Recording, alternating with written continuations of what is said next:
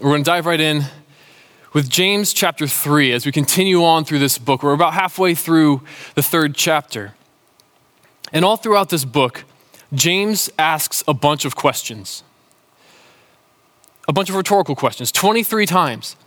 23 times throughout the book, he asks a question to bring his readers along, to bring them along in his line of thinking, and to drive home his point. And here in James chapter 3, verse 13, is one of those where he says, Who is wise and understanding among you?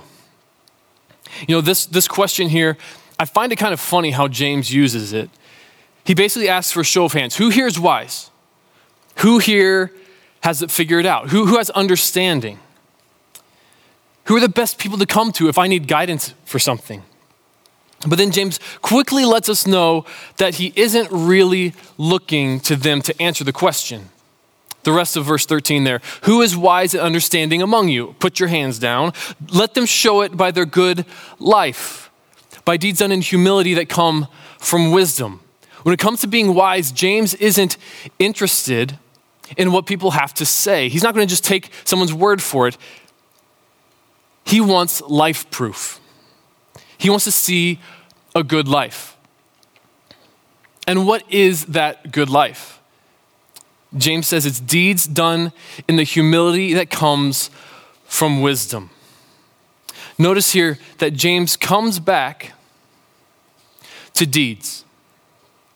In the previous chapter, chapter 2, in verse 18 and in verse 26, James wrote, I will show you my faith by my deeds. And faith without works is dead. So true faith is verified by what we do. And that same thing holds true for wisdom. True wisdom is verified by what we do, by how we live. But our deeds themselves aren't the primary focus here. What James is really drawing our attention to is how those deeds are done. There in verse 13, if you're wise, show it by your good life, by deeds done in the humility that comes from wisdom. Humility. The NIV translates that Greek word humility there. But depending on the translation you may be looking at at home, your Bible might say meekness or gentleness. And throughout the Bible, this word is usually translated either meek or gentle. And that's one, one thing that's, that's kind of cool about reading the Bible in multiple translations is sometimes that word, a word, is translated differently because it has different flavors to it, different, different not meanings, but a, a bigger meaning than we have one word to encapsulate. And so James uses this word here that is about humble, gentle meekness. And that's what defines a good life. A good life is one that's full of doing good with the humble, gentle meekness that comes from wisdom. James continues on here and, and makes sure to clarify that not all the things that passes wisdom are, are the things he's talking about. They don't, aren't the things that lead to this, this good life. So he spends the next few verses laying out a contrast between counterfeit wisdom and genuine wisdom. Verses 14 through 16, James describes counterfeit wisdom. But if you harbor bitter envy and selfish ambition in your hearts, do not boast about it or deny the truth. Such wisdom does not come down from heaven, but is earthly, spiritual, demonic. For where you have envy and selfish ambition, there you find disorder and every evil practice. I love how the NIV here puts the word wisdom in air quotes. It picks up on James's tone that this isn't the real deal. This kind of wisdom is counterfeit, it's fake. But reading those verses, it sounds like it would be really a really obvious fake, right? I mean, I read this and I think, okay, demonic wisdom that leads to every kind of evil practice. That feels like I should be able to spot that a mile away. But the reality is, this type of wisdom is really convincing. And we're often duped into accepting this kind of wisdom all the time and operating from this sort of wisdom all the time.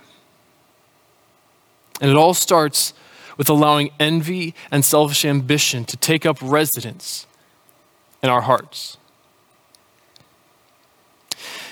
Envy leads us to constantly compare and measure ourselves against other people and what they have and opportunities that they've been given. They have the house that I want. They have the job that I want. They have the playing time on the team that I want. They have the reputation that I want, the opportunities that I want, the, the, the trips that I want, the bank account that I want. And, and, you know, at times we may even really like the person. We're just a little bit salty that they got that job or that they live in that house. And envy leads us to this line of thinking that if we could just get that one thing, that one thing out there, then, then I would have a good life. Then I would have the good life. And then James calls out selfish ambition. And, and let's clarify something here. That first word is important. James isn't saying ambition is bad, but selfish ambition is. Another way of thinking about this is to think about the word rivalry. It's not just working hard to achieve a goal that we've set for ourselves, it's angling and plotting and maneuvering against other people in pursuit of those goals. So it's not just that I want to do well, it's that I want to do well at the expense of others. In school, I don't just want to get a good grade on the test.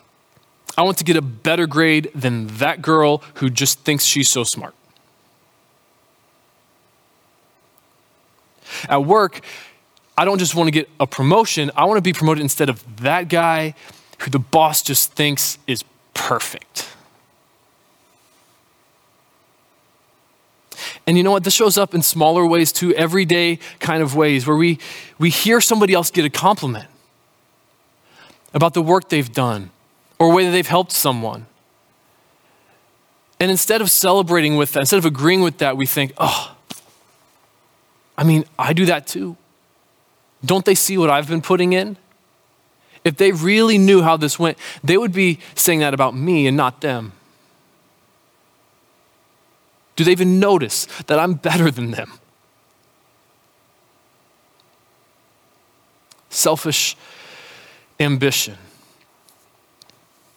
And then, as verse 15 says, this kind of me first counterfeit wisdom doesn't come down from heaven, but is earthly, unspiritual, and demonic.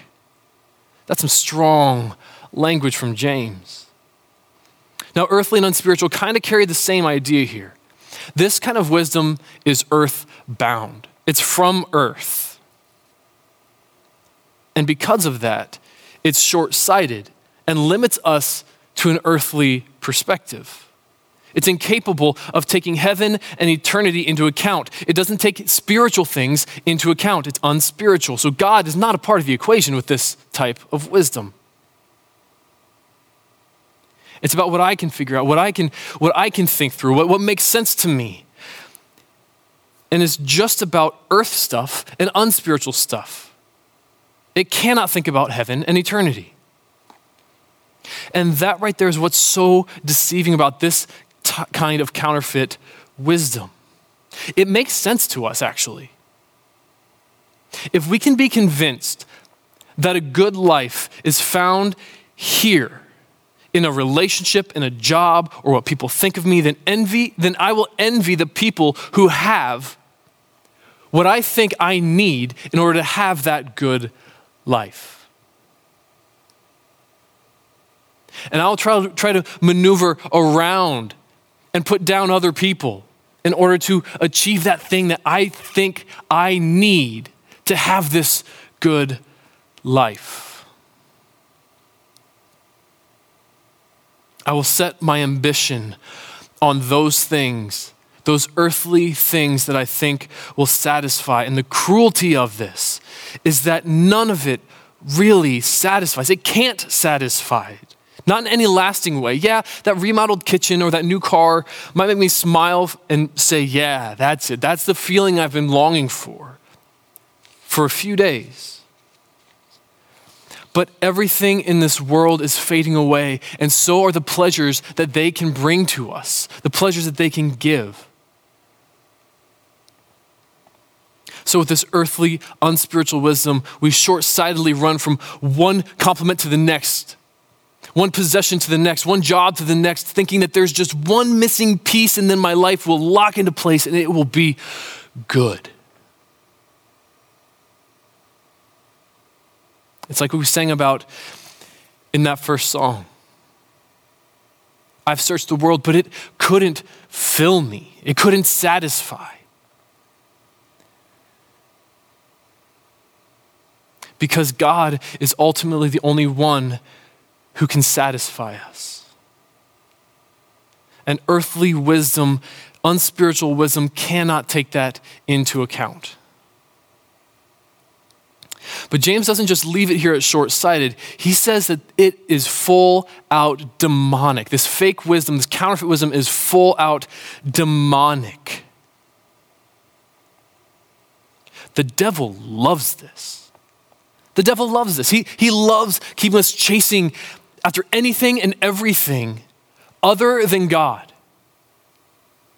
He even leads us to things that bring small measures of satisfaction so that we think that we're duped into thinking that the next thing will, will actually get us all of that satisfaction that we're looking for.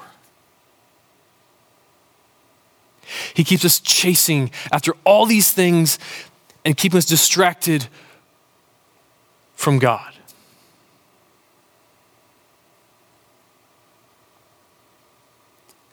And also, this kind of wisdom, this counterfeit wisdom, it leads to the things that the devil loves.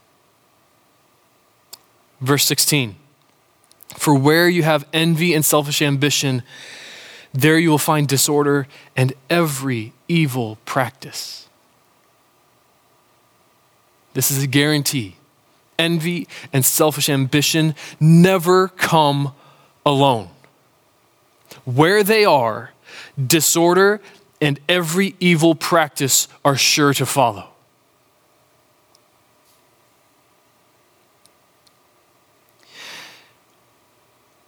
And every evil practice here means every evil practice. When I hear that, my brain runs to like the most horrific things you can possibly think of. But every evil practice also includes those things that we have convinced ourselves aren't so bad after all. So every evil practice includes murder and favoritism, genocide and greed, abuse and ungratefulness, human trafficking and white lies. All of these things every evil practice is the fruit of this earthly demonic wisdom.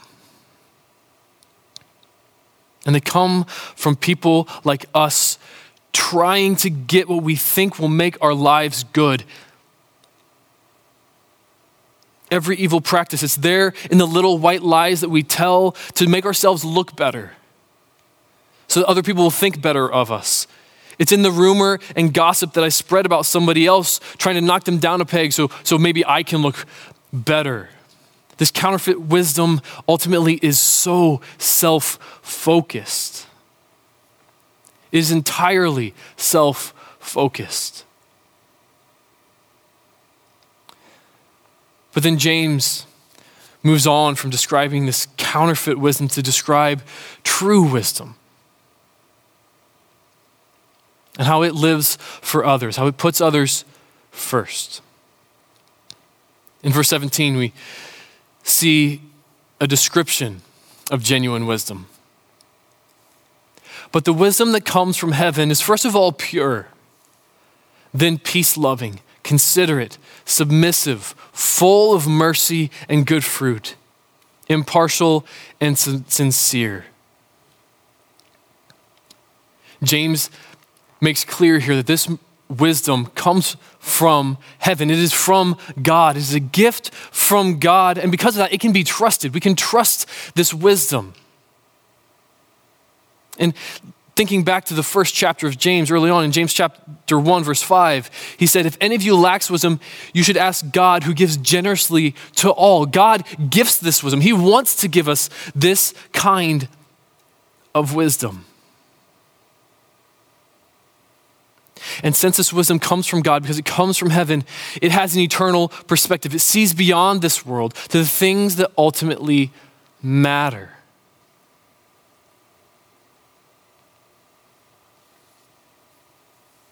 After, after making clear that this wisdom doesn't come from earth, doesn't come from the devil, it comes from God, he moves on to then describe what this wisdom looks like. He says it's first of all pure.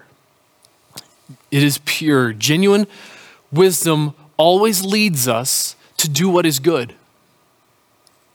Every single time, genuine wisdom leads us to act and to think and to speak in ways that we won't later have to ask God forgiveness for. And that makes complete sense when we think about the one that this wisdom comes from. If God is the source and giver of this wisdom, it must be pure. It must lead me to live in a way that He says is good and he, the way that He wants us to, in a way that leads us closer to Him. It is first of all, this wisdom is first of all pure. Impurity, sin, separates us from God. So wisdom from God would lead us closer to Him in ways that are pure, that are sinless and good. And this stands in clear contrast with what James wrote about the evil that comes from following fake wisdom. Let's put it this way counterfeit wisdom leads to every kind of evil. But genuine wisdom doesn't lead to any kind of evil. Counterfeit wisdom leads to every imaginable kind of evil, but genuine wisdom from God doesn't lead to any kind of evil because it's pure. So, genuine, genuine wisdom is first of all pure. And then it is peace loving, considerate, submissive, full of mercy and good fruit, impartial and sincere. And, and when I read that list this week, after I spent some time with it, something struck me. I noticed what isn't on that list. Did you notice James here? He doesn't say, true wisdom from God is insightful and knowledgeable and educated and profound.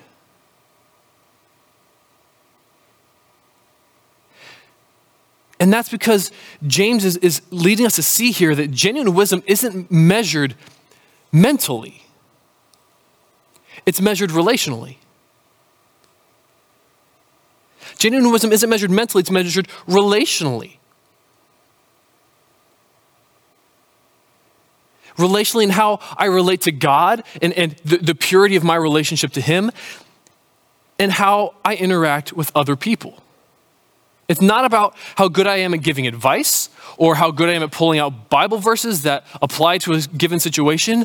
It's relational. And James here specifies what types of things in how we relate to one another and we relate to the world around us and people, what types of things we need to be on the lookout for to be able to identify true wisdom. First, he says it's peace loving. And this isn't just like peace and quiet but peace and harmony, where everything is as it should be. Because peace isn't just a, a lack of fighting, a lack of people going at each other. It's a lack of animosity in the heart. It's, it's a lack of friction and dissension. It's everything being as it should be. And so this peace isn't individual. It's not, well, I don't feel tension, so we must all be good. But true peace says, unless we're all good, none of us here are good. None of us are here just putting on a happy face to hide the frustrations and the tension that we're feeling.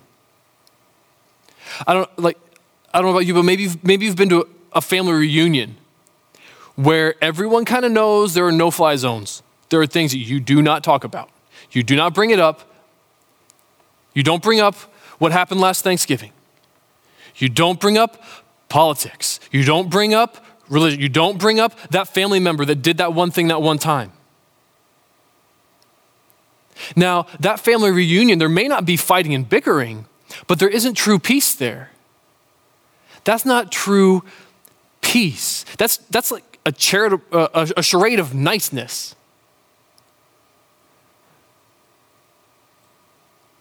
But wise people, people who love peace, want tension and wrongs to be brought out into the light, to be fully exposed so that we can deal with them together and have true, deep peace and unity with one another. Peace that doesn't have to hide something in order to exist. Wise people love peace. And next, true wisdom is considerate. Your Bible might say gentle. Basically, this means don't be harsh. Just because you could force your way doesn't mean you should.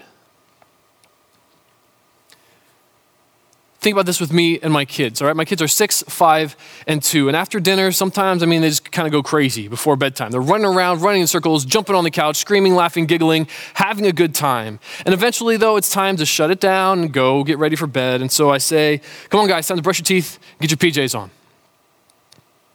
And they keep laughing and running and jumping on the couch like they didn't hear me. So I say again, guys, come on, time to get ready for bed. More laughing, more running, more acting like I didn't say anything. And in that moment, I have a choice of what kind of wisdom I'm going to employ in dealing with my kids. I could follow the lead of my anger and be harsh and be like, guys, stop it. Go brush your teeth. And you know what? That would probably work to get them to, to go brush their teeth. But is that the best way to go? What if I was gentle? What if I chased them and then tackled them onto the couch, gave them a couple tickles, and said, All right, guys, all right, here we go. It's time to get ready for bed. Considering how gentle and patient God has been with me, in my running away from Him, in my ignoring His voice, the gentle response seems a lot more like the kind of wisdom that would come from Him. The next word here James uses to describe it is submissive. Now, some of your Bibles say open to reason, which for me, uh, submissive and open to reason, they don't really sound like synonyms. But it really makes sense when we get a fuller picture of what James is saying here. You know, this is the only place that this Greek word is found in the entire New Testament. And it essentially means compliant or trusting. It describes someone who is easy to come to terms with because they're already willing. It describes someone who's predisposed to say, yeah, sure. So genuine wisdom sounds a lot like us saying, yep, no problem. I'll get right on that. Sounds good. As much as possible. He's essentially saying when somebody asks something of you, be quick to say yes. Don't make life harder on them. Kids, teens, man, if, if you guys can grasp this kind of wisdom, I promise you, your relationship with your parents and your teachers will be transformed. Time to pick up your toys. Okay. Would you please set the table for dinner? No problem. Are you done with your chores yet? Ah, not yet, I forgot, but I'll go do them right now. No whining, no complaining, no grumbling, no eye rolling. Parents, teachers, babysitters are all right now saying, Yes! But this applies just as much, just as much to us as adults. Like for me, when my wife asks me to put my phone away, what's my response? Excuses and agitation, or, ah, yeah, babe, sorry, no problem. Or your boss says that he wants to change the way that you do reporting. Is the response of, ugh, but, the, uh, and grumbling about having to learn a new way of doing something? Or is it, yeah, no problem? How do you think wisdom would have us respond then when we see a sign that says, please wear a mask?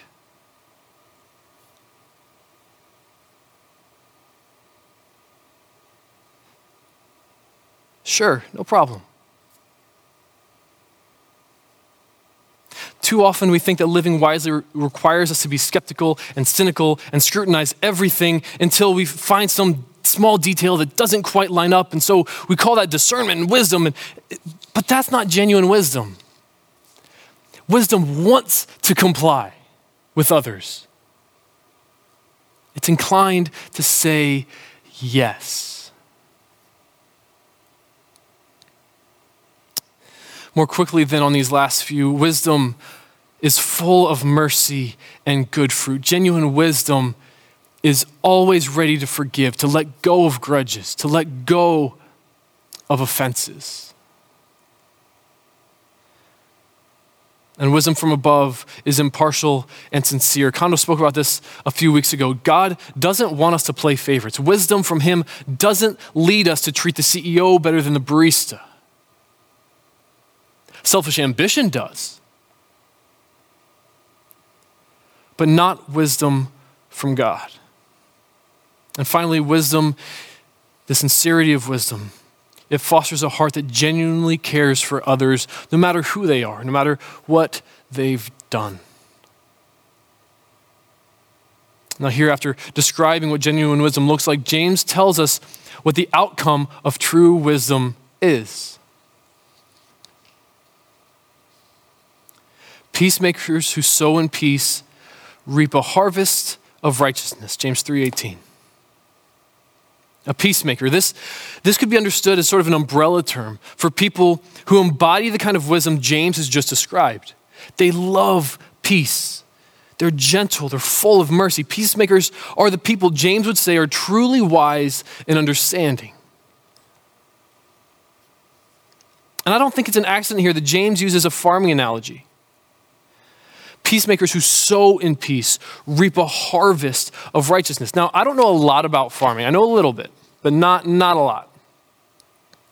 But one of the things I do know is that growing crops takes time.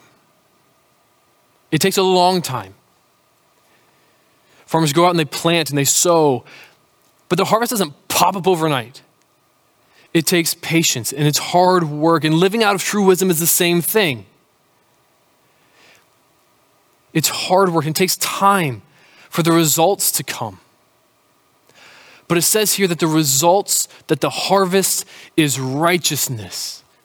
In other words, the harvest is the best good that there is. It is the eternal and perfect good that this is, that is the harvest from being a peacemaker who sows in peace. And that's a perspective that's impossible for earthly, unspiritual wisdom to have. Only Wisdom from heaven, wisdom from God sees the value of righteousness, of justice, and of peace. But let's have a moment of honesty here. This kind of wisdom that James describes, it doesn't sound like it will get much done. We're supposed to just be gentle and compliant peacemakers, and then we have to wait forever for good stuff to happen. That sounds more like a recipe to get trampled on, to get run over by people. We can think, you know, it's naive to think that we can bring about good in this dark and evil and twisted world if we act like that. We need a stronger approach. That might have worked for James, or maybe James was just naive. But either way, that doesn't work anymore. And so it's tempting to abandon God's call to peace here out of a desire to make things right quickly. To think that we need what we need are peacemakers who sow in fear and force, peacemakers who sow in threats and demands. If peacemakers are going to get the job done, they need to be able to flex their muscles a little bit and push people around in order to bring about some good. And we are tempted to do this on a large scale. We are so tempted to do this on a large scale, but it also hits home in our everyday lives. When we want to just shut people down who have a different perspective than us. When we want to see people who disagree with us be humiliated in a viral video, we want to see them canceled.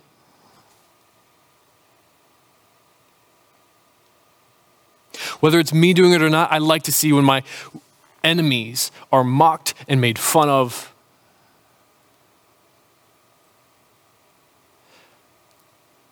Because I think that will bring about this good ends that I care about so much.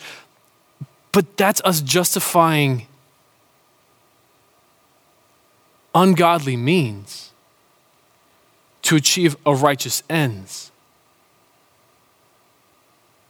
But that's not how this works. Remember, wisdom from God is first of all pure. It does not lead us through evil in order to get to a good end.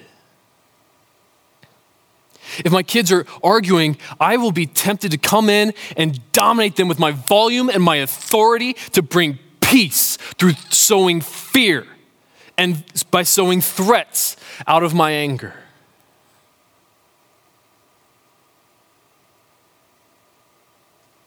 But listen to what God has to say in Isaiah 55. This is God talking. He says this My thoughts are not your thoughts, neither are my ways your ways declares the Lord. As the heavens are higher than the earth, so are my ways higher than your ways, and my thoughts higher than your thoughts. God's way of doing things won't always make sense to us. It will seem counterintuitive, it will seem backwards and upside down, and at times it will seem weak. But you know what else seems weak? Getting nailed to a cross. That seems like the worst possible way to save the world, but it's exactly what was needed to pay for our sin, to pay for my sin, and bring peace between me and a holy God. It took Jesus as a peacemaker sowing peace with his own body, being planted in a tomb for three days to break out of that grave, bringing with him a harvest of all those who have put their faith in him, who will be raised with him. So either we trust that God knows best about how to bring about a good and righteous end, or we don't. Either we believe that He will bless the work of peacemakers who sow in peace,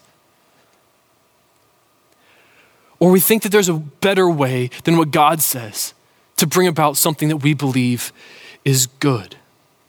And that's the same mistake people made in Jesus' day. They were waiting for Messiah to come who would come in power to quickly destroy their enemies.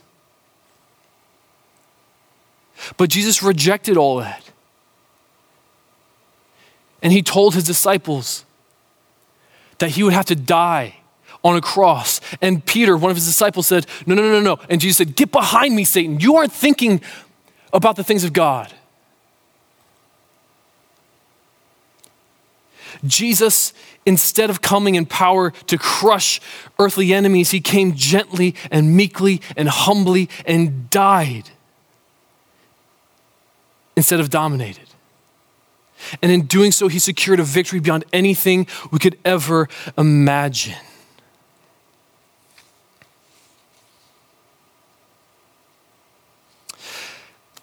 After all of this, I wonder what James would say about our lives, about my life would he look at me and say, Yeah,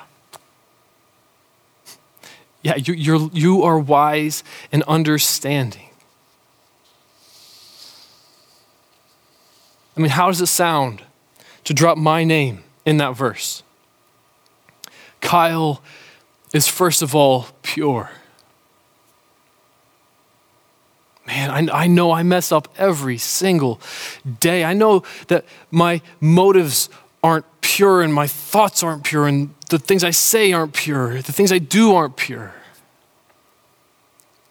Kyle is then peace loving, considerate, submissive, full of mercy and good fruit, impartial and sincere. I cringe at parts of that because I know how I can hold a grudge and how I can play favorites, how I can put on a nice face instead of truly caring about someone. And I know how I can be harsh and force my way, and I can be selfish and envious. Put, put your name in there. How does it sound? Which of those do you hear and think, ah, ah, that just, that doesn't sound like me? None of our names sound right in that verse, if we're being honest. And if you think your name fits, ask a family member or a friend what they think. And brace yourself. Truth be told, there's only one name that sounds right in there. In 1 Corinthians 1, it says twice that Jesus is the wisdom of God. Jesus is the wisdom of God. Jesus is the one who came down from heaven. Jesus is the one who is first of all pure. He was tempted in every way, yet remained without sin. And because of his purity, I have been made completely pure. My sin washed away by his blood. And Jesus is the one who shows us what it means to truly love peace. So much so that he was willing to die and suffer to bring about true reconciliation and peace. Jesus is so gentle and kind, and he was quick to say yes to taking our sin upon himself and dying on the cross in our place. And Jesus is so full of mercy, so full of mercy. So merciful that even from the cross he prayed, Father, forgive them. They don't know what they're doing about the people who nailed him to the tree. And Jesus is still always ready to forgive every evil deed that we've done out of our envy and selfish ambition.